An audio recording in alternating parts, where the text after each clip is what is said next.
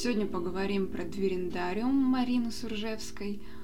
Ох, как мне понравилась эта серия книг. Господи, просто давно я не читала фэнтези, чтобы мне прям понравилось настолько, чтобы ей хотелось тут же перечитать заново.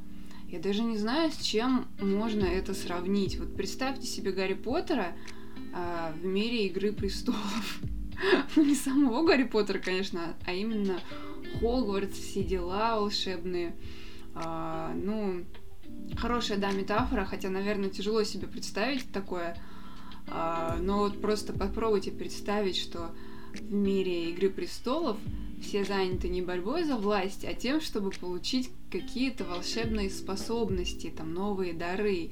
Все соперничают за это и готовы друг другу глотки рвать, чтобы захапать себе способность получше. И при этом в Хогвартс могут поступить только аристократы или очень богатые люди, ну, которые себе просто купили место там.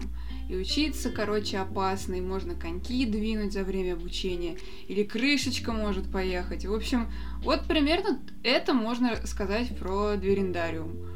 А, я нашла Двериндариум в популярных фэнтези Литреса, то есть просто зашла в поиск, вбила самые популярные фэнтези э, последних э, там лет, и мне на первом месте мне просто попался Двериндариум. И меня поразило какое-то бешеное количество комментариев, где про книги писали с обожанием и восторгом. И мне сразу стало интересно, что там за двери такие, что по ним все так прутся. Поэтому сегодня рассматриваем именно Двериндариум. Итак, серия из трех книг Двериндариум, э, мертвое, живое и забытое. Если говорить про сюжет, то мне сначала когда я начала читать, было вообще непонятно, что там за тема с дверью. А при этом главная героиня, от лица которой ведется повествование, напротив, говорила об этом как о само собой разумеющемся, что вот там открываешь дверь, потом становишься там богатым, и не очень было понятно причинно-следственная связь, что за дверь, куда ее открывают вообще, зачем все это. И отсюда возникает какой-то диссонанс в голове, то есть она почти всю книгу первую э, хочет открыть дверь, а я не понимаю вообще, что, зачем, что там за дверью, и, конечно, ты потом понимаешь все это, но оно выдается порционно, по чуть-чуть. Поэтому давайте я сразу объясню. Там так устроен мир, что богачи и аристократы приезжают на остров, который называется Дверендариум. Там у них что-то вроде школы, где они обучаются, они проходят обучение, потом по очереди открывают дверь в другой мир. То есть что-то вроде портала такого на какую-то полянку, там рядом лес, всякие заброшенные здания, они там бродят. А вот этим ученикам дается полчаса на то, чтобы вынести из этого мира что-то мертвое. Поэтому, собственно, и название такое Двериндариум мертвое. Нужно вынести мертвое, то есть э, не труп, конечно, а наоборот, Труп это условно живое, то есть оно когда-то жило. А нужно вынести то, что вообще никогда не жило, то есть или создано человеком, или создано природой, но оно при этом не может считаться живым. То есть, например, камень, или железку, или веревку, там деревяшку, просто любой мусор, который можно найти. Но поскольку очень много людей заходит в этот дверендариум, а, сложно найти вообще хоть что-нибудь мертвое. То есть там всякие деревья, листики есть, их выносить нельзя. А вот какие-нибудь железки, веревки, их уже вообще практически нет. И они там реально полчаса просто ходят, лазят по земле, копаются, хоть что-нибудь вытащить. Потому что, когда они возвращаются в свой мир, найденная железка превращается в какое-нибудь полезное умение, или, как они говорят, дар двери. То есть, э, ну вот они э, вытаскивают какую-нибудь там деревяшку, и потом кто-то может исцелять раны в своем уже мире, готовить там зелья какие-то редкие. Просто он взял какой-то э, хлам за дверью, принес его в родной мир, и все, у него есть волшебные способности. И, собственно, поэтому аристократы туда и прутся толпами просто, э, чтобы, ну, то есть что им не нужны никакие особые там навыки для того, чтобы зайти в другой мир, взять там, не знаю, что-нибудь и вернуться назад. И на этом зациклена вся система повествования. Главная героиня, она бездомная нищенка, Вивиен ее зовут, работает в книжном магазинчике, вообще получает гроши, она там на положении практически рабыни какой-то, то есть ее купили после приюта, и вот она отрабатывает там. А, ну да, в общем, она выросла в приюте и вообще не уверена, может ли она перенести зиму, потому что у нее нет теплой одежды, не на что покупать еду. Но у нее, кстати, очень хорошая хозяйка. Хозяйка мне прям безумно понравилась. И вот очень удобный момент такой, ее находит, э, Вивьен эту находит богачка Ардена, которая похожа на нее как две капли воды. И, ну, такая вариация просто на тему принца нищий, что вот этой Ордене велели ехать в Дверендариум, открывать дверь, она не хочет, собирается отправить вместо себя Вивьен. А та, она согласилась, потому что, ну, это единственный шанс был выбраться из нищеты, вот из ее маленького города, то есть там никаких перспектив, и просто, ну, реально, она боится, что она не переживет зиму, потому что не на что пожрать купить. И, естественно, она согласится на хоть на что-нибудь. Вот, тем более, что это Арден, она ей там говорит, что ты после двери, как откроешь дверь, ты там станешь вообще невероятно богатой. Хотя тоже не очень понятно, почему все так думают, что именно после открытия двери, ну, то есть, например, получит какой-нибудь дар обращения с оружием, или там, я не знаю, дар исцелять, что, почему она из-за сразу станет какой-то супер богачкой-то, ну, короче, это просто ей так наговорили. И это очень интересно описано вообще дальше, как происходит, как из этой нищенки Вивьен делают настоящую красотку, как, ну, типа, знаете, как в фильме «Красотка», где главная героиня тоже Вивьен. Вот. И как она училась быть аристократкой. Потом, когда она приезжает на остров, ей выделяют дом. И э, она там радовалась хорошей еде, объедалась пирожными, конфетами. Ну, короче, как маленький ребенок. И я реально читала прямо это все с удовольствием. Ну, не знаю, как-то это все так приятно. Правда, потом выяснилось, что у этой Ордены есть брат, который ее не просто ненавидит, а и готов ее лично похоронить. И он всю эту ненависть переносит на Вивиен. То и приходится как-то выкручиваться, потому что, ну, она, в принципе, неплохой человек, то есть, э, а вот этот ее брат, он уверен, что она там какая-то дрянь просто распоследняя. И дальше сюжет продвигается относительно их отношений, той самой двери, которую надо открывать, в общем, что-то оттуда выносить. Безумно интересно. Вот действительно, я прочитала буквально страниц 20, и меня завлекло так, что я уже потом не могла остановиться. Вот если... Э, в общем, что мне понравилось в серии? Э, во-первых, чувствуется влияние Игры престолов. Ну, то есть, может, не прям самой Игры престолов непосредственно, но песни «Да» и «Пламени» — да. Особенно в моментах, касающихся воинственных близнецов парня и девушки, это что-то среднее между Старками и Таргариенами. То есть а, там они тоже на севере, и тоже там что-то и волки, и какая-то корона там севера есть.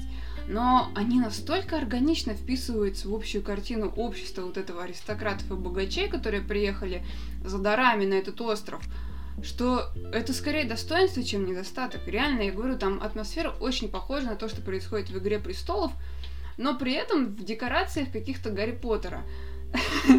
Это очень вообще крутая идея и тема. А, потом, что мне еще понравилось? Очень хорошие, живые, индивидуальные персонажи. Нет картонных персонажей, которые нужны только для мебели. То есть все персонажи, они обладают какими-то такими особенностями. Ты понимаешь, что он хочет, что кто, вот кто ему заплатил, или там, не знаю, какие у него цели, зачем он приехал про, просто про каждого персонажа, и причем вот вся учебная группа, где учится Вивьен э, перед тем, как открыть дверь, она состоит из интересных и не похожих друг на друга людей. То есть там, в принципе, все, всю эту группу можно описать как богачей аристократы, тем не менее, внутри этой группы, вот именно где сама девушка учится, там есть тихая и скромная послушница монастыря, которая попала случайно вообще на этот э, дверендариум, просто потому что там в монастыре продали какую-то реликвию, и вот ее отправили, чтобы она получила дар исцеления. Потом там есть красавица-аристократка, которая ведет себя как королева просто, как будто она такая приехала, все, подавайте мне.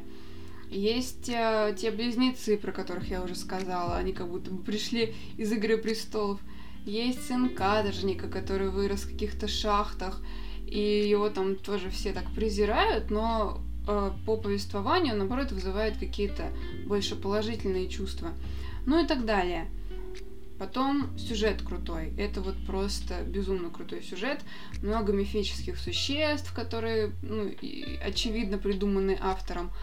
А вся вот эта тема с дверью, с мертвым миром, откуда что там появилось, почему оттуда живое нельзя выносить. Вот, потом как там они с чудовищами контактировали. Как это раскручивается, вообще никак не предугадать. И это действительно очень интересно читать. Вот просто реально интересно читать. Стиль повествования простой и понятный, но с множеством деталей, которые цепляются за ум, и их тяжело забыть. Вот мне, например, очень понравилась пара душевных чашек, которые создают на чаепитии особую уютную атмосферу, располагают к общению. Вот я бы такую парочку прикупила. А еще мне понравились, кстати, конфеты. Они там все время пишут про конфеты, которые конфеты эйфория, что ли. Они там все время говорят, что о, я бы сейчас съел такую конфетку. То есть там их ешь, и потом э, тебя откидывает в эйфорию. Короче, прикольные штуки. Потом что еще? За романтической линией реально интересно наблюдать. То есть это не просто какая-то романтика, когда там красивые романтические сцены. Нет, просто непонятно вообще до конца. По, вот серьезно, до конца книги непонятно. То есть там в конце книги а, приходит один из претендентов а, на руку Вивьен, и я такая просто читаю, думаю, господи, неужели он? И, ну, как бы потом еще другой приходит, и, короче, просто реально до конца книги непонятно, кого выберет Вивьен Криса, ну, как бы, чьей она сестрой притворялась почти все повествование, или ржавчину мальчика, с которым она была вместе в приюте и который потом в итоге превратился в чудовище. Я реально до конца не знала и вообще не была уверена, что все выживут. Ну, вот опять привет от Игры Престолов. Ждешь, что будет все хорошо, а потом бац, красная свадьба. Ну, короче, вы поняли. Итог. Мне кажется, что если бы Двериндариум написала не Марина Суржевская, а какая-нибудь Сара Маас или, опять же, тот же Джордж Мартин, то серия книг в миг превратилась бы в мировой бестселлер просто. Ну, а так это не мировой, а российский бестселлер. То есть, реально, зайдите в любые рейтинги. Мне кажется, что сейчас Двериндариум, по крайней мере, на, там, в пятерку топ-фэнтези будет входить. Поэтому я реально всем рекомендую это читать. Просто всем, от мала до велика, всем, кто, кому нравится Игра престолов, всем, кому нравится Гарри Поттер, кто вообще любит фэнтези. Это вот реально must-have какой-то, и поэтому надо просто брать и читать. Прочитайте, я говорю, 20 страниц, и вас уже сразу зацепит. Это не, так, не такая книга, чтобы там нужно дочитать до половины, чтобы потом понять, понравилось тебе или нет. Она реально на с первых страниц цепляет. Поэтому я надеюсь, что вы прочитаете э, Двериндариум, хотя бы первую часть. Хотя нет, я надеюсь, что вы прочитаете все три. Вот. И я думаю, что вам очень понравится. Спасибо большое, что прослушали этот выпуск. А, он получился очень эмоциональный, потому что мне, правда, безумно понравилась э, серия. А, и, в общем, я надеюсь, что вы останетесь со мной и на следующей интересной книге. Мне очень приятно, что вы слушаете этот подкаст, и я действительно вижу, что его кто-то слушает, хотя я его вообще никак не продвигаю. Вот, но я просто еще не поняла, как продвигают подкасты. И если у вас есть какие-то книги, которые вы хотите предложить, или вы являетесь молодым автором, который написал книгу, и хотел бы, чтобы о ней кто-то рассказал, на странице подкаста есть ссылка на мой инстаграм. Всегда можно написать директ, и я отвечу, сможем с вами обсудить вашу книгу. Спасибо еще раз большое, что прослушали выпуск, и до скорой встречи!